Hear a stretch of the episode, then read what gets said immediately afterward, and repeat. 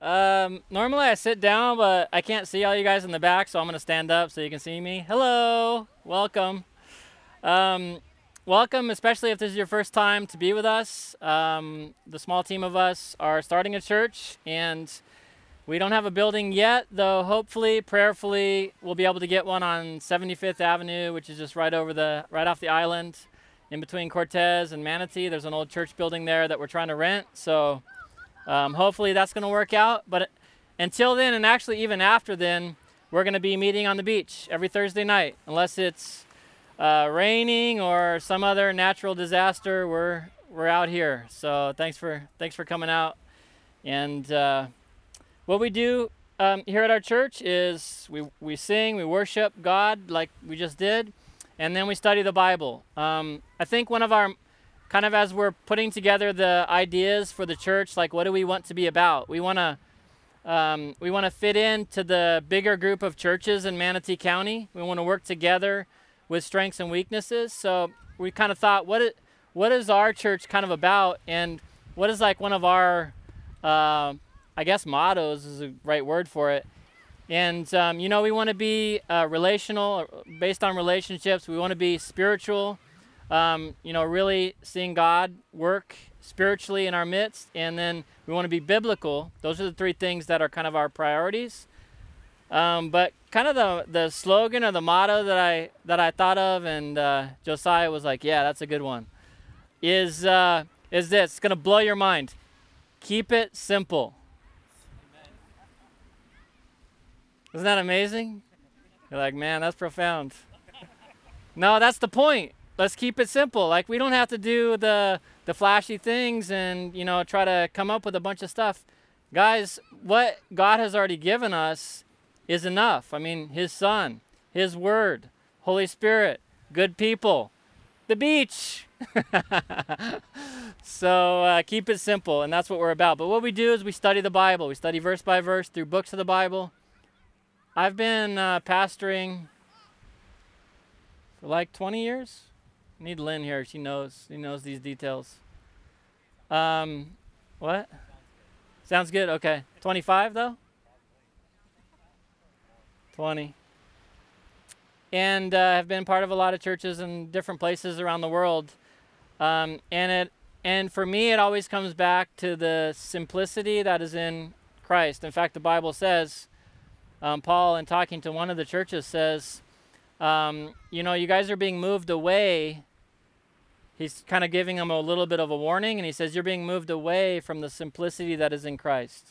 You know, we, we've added all this other stuff, you know, and uh, to bring it back and just to has, have a time where we can just study the Bible and uh, sing and worship together, hang out.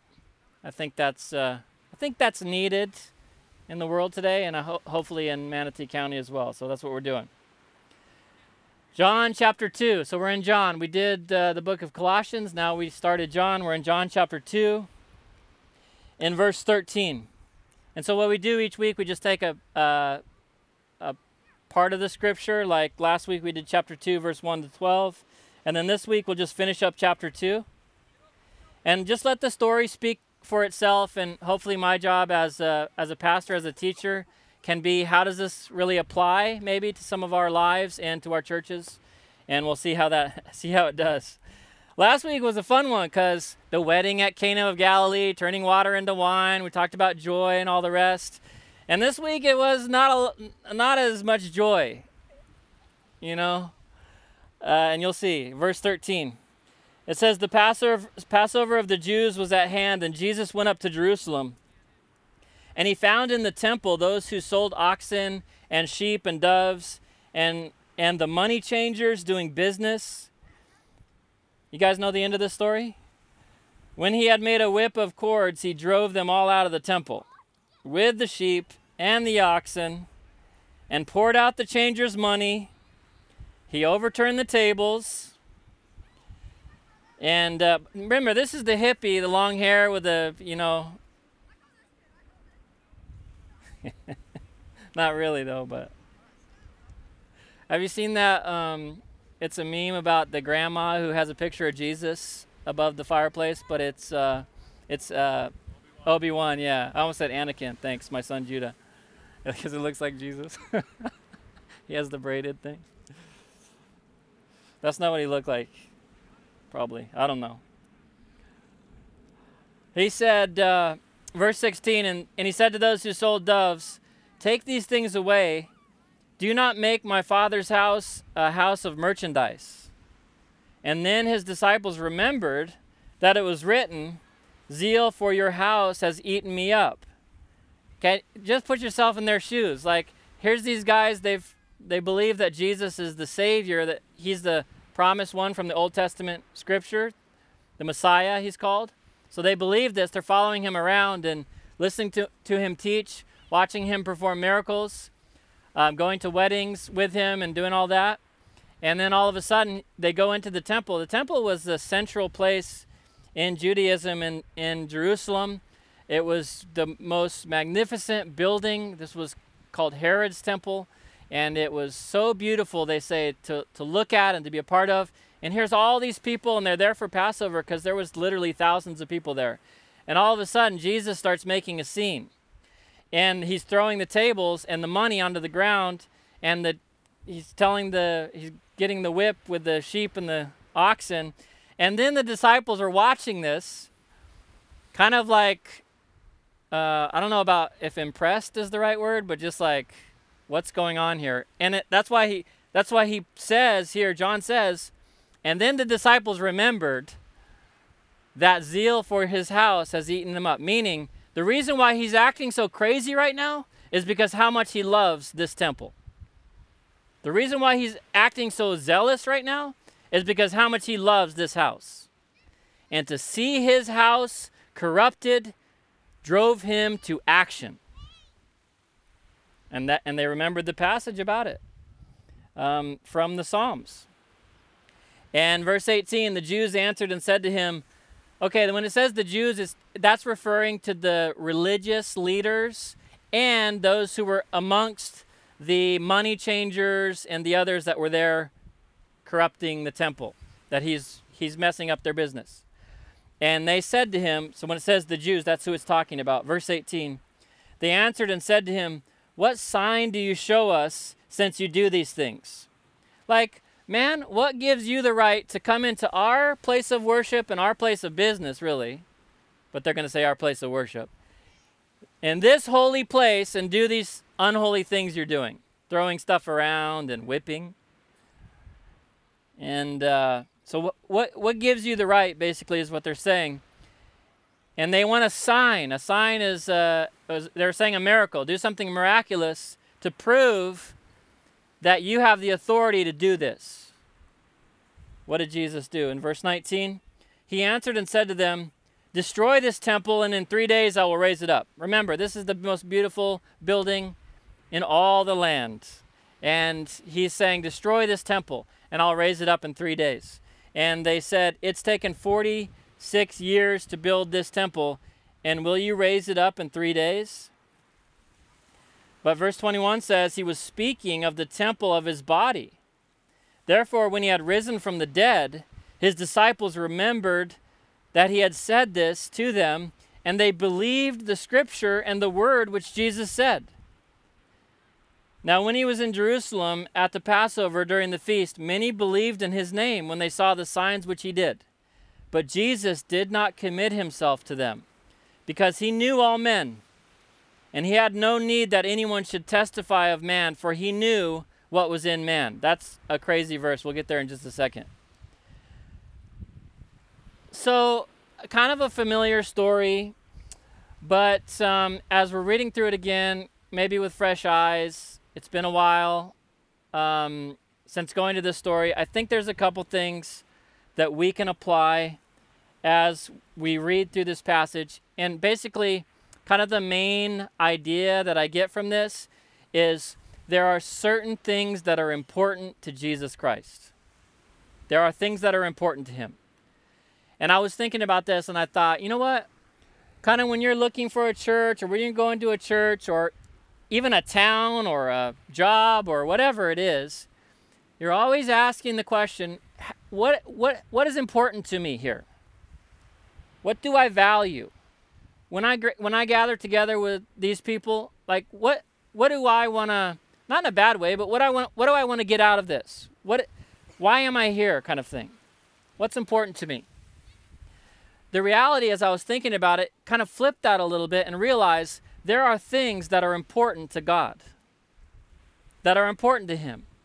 When he comes into the temple, there are things that are important to him. It's important for him not to see people ripping off the worshipers coming in to try to worship God and getting all their money from them. Thankfully, that doesn't happen in any of our churches in this day and age, right? Can I get an amen? Now dig deep. We're going to, I'm just kidding.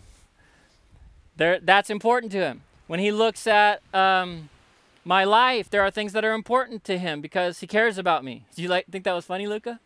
Thanks, man. I'm always looking for someone that thinks it's funny. I'm like, okay, I'll just go like this. uh, three things. Number one, what's important to Jesus? Number one, his house is important to him. It says, actually, he says it's my father's house. Verse 16. These all come from the, the passage we just read. Take these things away. Do not make my father's house a house of merchandise. In fact, it wasn't just once, but twice Jesus did this in the temple. He did it at the beginning of his ministry. He, he basically had a ministry for three years. That's it. At the beginning of his ministry, he did this. He cleansed the temple. At the end of his ministry, when he, you know, Palm Sunday, when he rides into Jerusalem and they say, Hosanna, the King, you know where he goes first thing, first stop? He goes right into the temple and does the same thing. And in that time, he says something else. He says, you are, he basically calls them a den of thieves.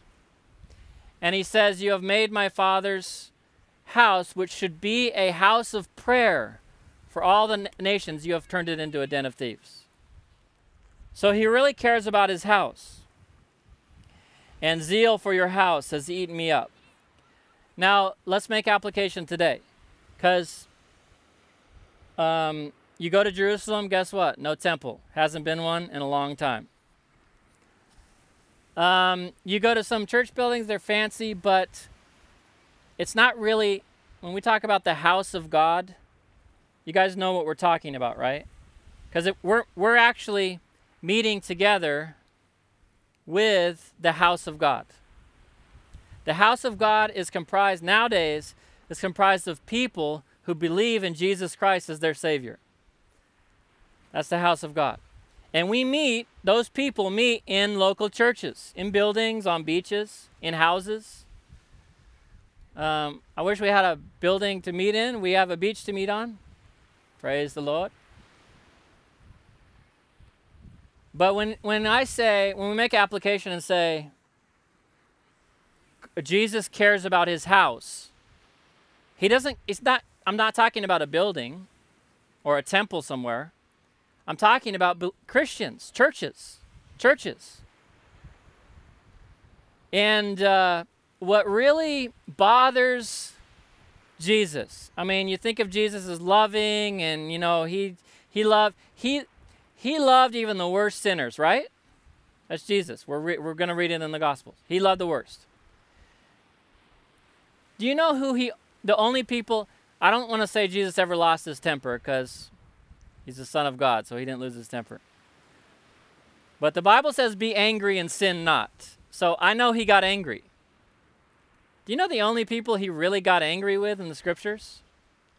It was the people who claimed to be followers of God and leaders of God's people that were using their position and place, the temple, and authority for their own personal benefit and gain. Those were the ones that he called hypocrites, whitewashed tombs, and all the rest of the fancy stuff. And if you looked at them,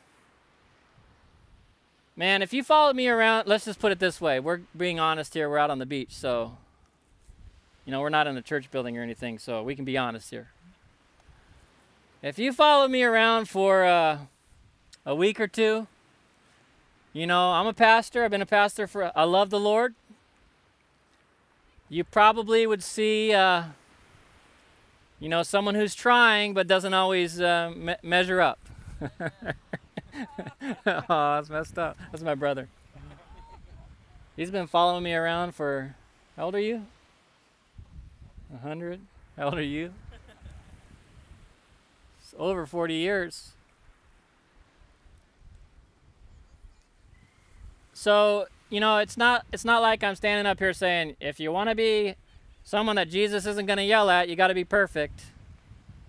No, you know why I say that? Because these guys, the um, the religious leaders, the Pharisees, were there was what they were called, and the these other guys. If you followed them around for a couple of weeks, you would not be able to find them do anything contrary to the law and all the things that the law on the outward appearance. I'm not even joking. They even went so far as to so a tithe is 10%. That was a part of the law. They would they would get a little plant. Um, what's a good uh, mint? I'm not. I'm no chef, but I know mints. It's valuable stuff. They would get their mint, and they would get their little scissors, their plant cutting scissors, and cut off 10% of the mint and tithe it, just so that in every little detail they were absolutely perfect when it came to their outward display of religion.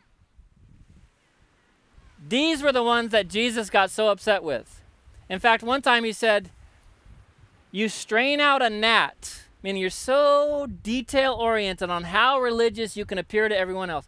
You strain out a gnat, but you swallow, you remember what he said? A camel. That's like a Middle Eastern thing. That, they were like, Whoa, here, here in Florida, we're like, oh, okay, that's weird. But back in the, the Middle East, they're like, whoa. the point he was making was, man, you guys look so good and you're doing everything right, but you're corrupt. You're hypocrites. There's no, uh, there's no honesty. There's no, there's nothing uh, genuine here. Why, why am I talking like that? That was 2,000 years ago. Man, you guys know it as good as I do. If you've been around churches at all, there are churches that I think, and I don't want to be one of them, that's why I'm saying this. Jesus would come in and turn over the whatever, communion table or the pews. The what?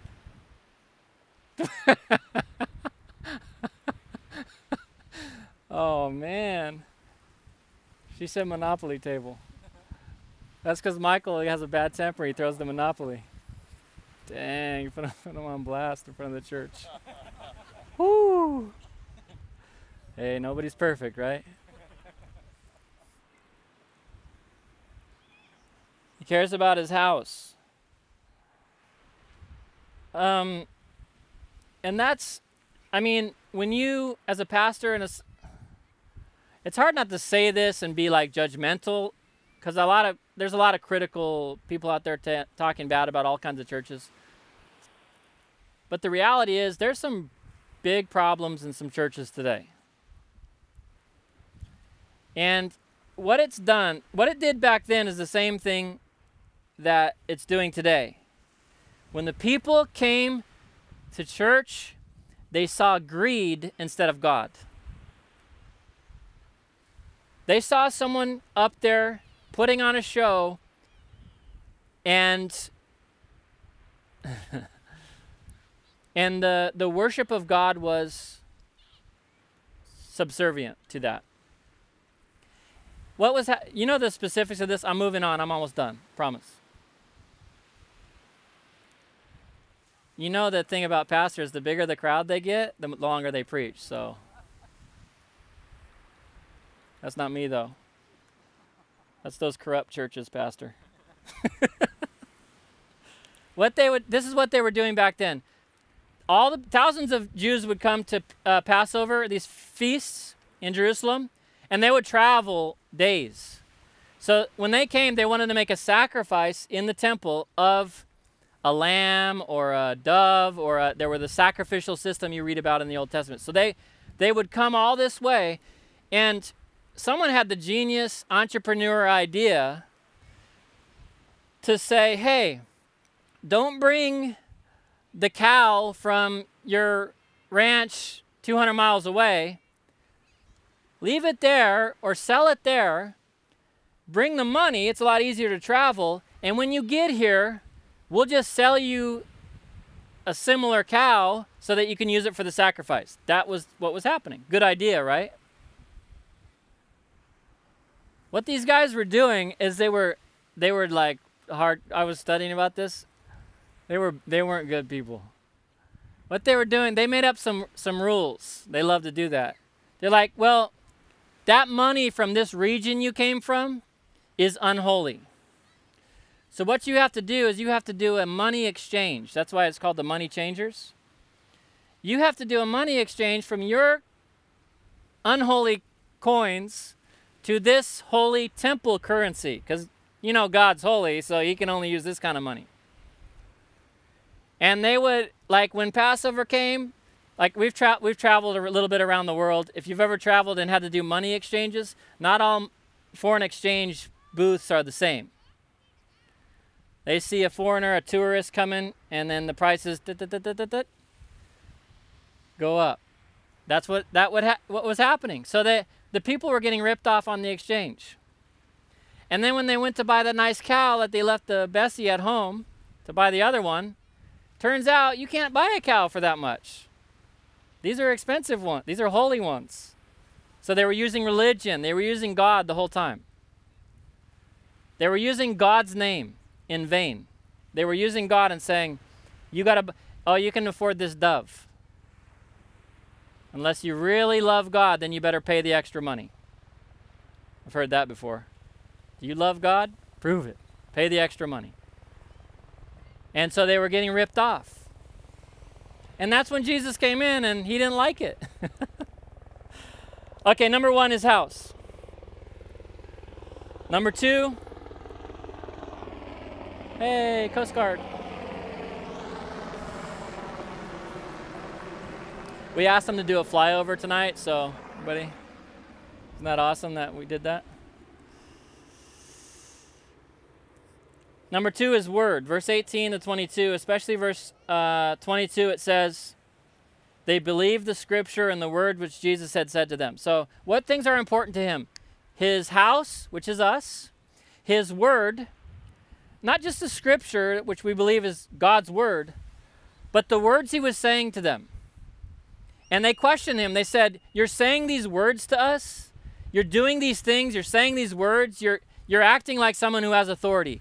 What can you show us to prove that you have authority?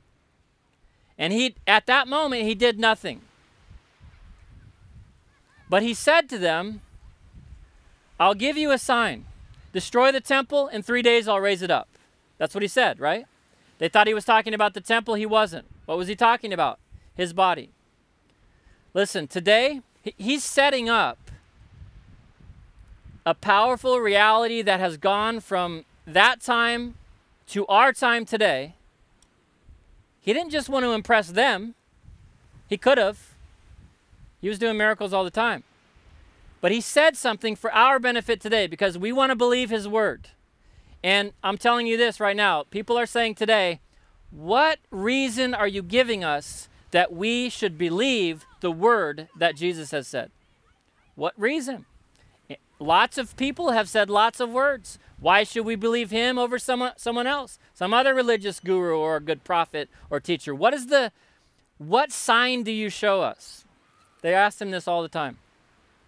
At this point, he said, Destroy the temple, I'll raise it up. He wasn't talking about the building, he was talking about himself. Today, the number one uh, most authoritative sign that we have, and the reason why we believe is because of the resurrection of Jesus Christ from the dead. And that's what, I mean, here we got a little ways to go in the rest of the New Testament. That's how much in my Bible here. Throughout the thing, especially the book of Acts, they went here and there all the way to Florida. They didn't, but They would have. And their message was this there was a man who did miracles. He said he was the Son of God. He claimed all these things. They killed him. And after three days, he resurrected from the dead. And he's alive today. And he's coming back again. That was the message. And people were transformed because the reality is the message is true, the resurrection happened, and transformation takes place because of that. That's why I'm here today, standing before you as a pastor. Even if it's not in the church, just on a beach. And a lot of others around this room. I, I said room, this room. Show us the sign. There it is. And number three, so he cares about uh, his house. He cares about his word, and he he backed it up. He backs it up. The Bible says we don't follow cunningly devised fables. I'm not. I'm a. I like to consider myself a pretty normal guy. I'm not like a religious fanatic. Sometimes I wish I was more zealous, to be honest. I'm a pretty normal guy. I'm not, um, you know, a conspiracy theorist. No offense to those in the room. You know, it, it's not like I'm just kind of a normal person, pretty normal in some ways. The reality of the resurrection and the truth of my experience with God has transformed me to the point where I am not the same as I once was, and I know that God is going to continue to take me on. I'm going to be with Him forever. I believe that. I love when Paul was testifying before the Roman officials. I love this, the history of Rome, studying about Roman government and stuff. And he testified before these officials. And uh, I can't remember who exactly it was. A guy named Festus, I think. Nice name. These are not, um, he said to him, these are the words of truth and reason. He reasoned with him. And you know what that government official, that high up government official, said to Paul? He said, You almost persuade me to become a Christian. you know why? Because what we believe is just not some weird fable like pie in the sky thing. It's based on actual historical fact. Number one, the resurrection of Jesus from the dead. If that happened, this is true. And we believe it. We still have to have faith, though. Number three, he cares about his people. Now, when he was in Jerusalem at the Passover, during the feast, many believed in his name when they saw the signs which he did. But Jesus did not commit himself to them. Because he knew all men, he, he had no need that anyone should testify of man, for he knew what was in man. Do you know what that means? This is a trip, though. You know, pastors and evangelists are always trying to get people to come to the Lord, right? Evangelistic message. All right, we love it. You do uh, outreach. Come to the Lord. Accept Jesus. Well, Jesus was in Jerusalem, and guess what a lot of people did? Come to the Lord, accept Jesus. The Bible says they believed in him, in his name, when they saw the signs that he did. But it said, Jesus did not commit himself. I want to I want to point something out. This is not going to be in depth, and I, I'm done now. I'm done, I promise. When it says many believed in him, verse 23, and in verse 24, when it says Jesus did not commit himself to them, in the original language was the Greek language. The word believe and the word commit, they're translated differently. It's the exact same word. You know what that means? Many believed in Jesus. you see where I'm going with this? But he didn't believe in them. Why? Because he knew what was in man. You know what he knew? He knew that a lot of people will say anything. They'll even believe things to be true. But when you get right down to the heart of the matter, there's nothing genuine there. That's why the Bible says examine yourself. Just because you go to church and grew up in a Christian town or a Christian home or whatever and say, you know, you love the Lord, that does not mean that you have a real relationship with God. There's actually a verse that says, You believe in God, you do well. But even the demons believe and tremble. do you know that Satan believes that Jesus came, lived a perfect life, died for the sins of the world, was resurrected on the third day, and has promised to come back again? All those things I just said, Satan believes with all of his heart. you ever trip out on that before? He believes every single word of the Bible. But I got news for you Satan's not a Christian. He's the opposite. What's the point? God believes in his people. And the people of God are those who, not on the outside, like people say, okay, on the outside, you don't look like a Christian, you don't look like a pastor, you don't look like a church, but genuinely inside, we know God. We love Him. We know Christ. We believe. And we trust that He's died for our sins and that He rose from the dead. All right, that's it. Uh, that's it for tonight. Maybe a song? Quinn, are you singing? You need the microphone?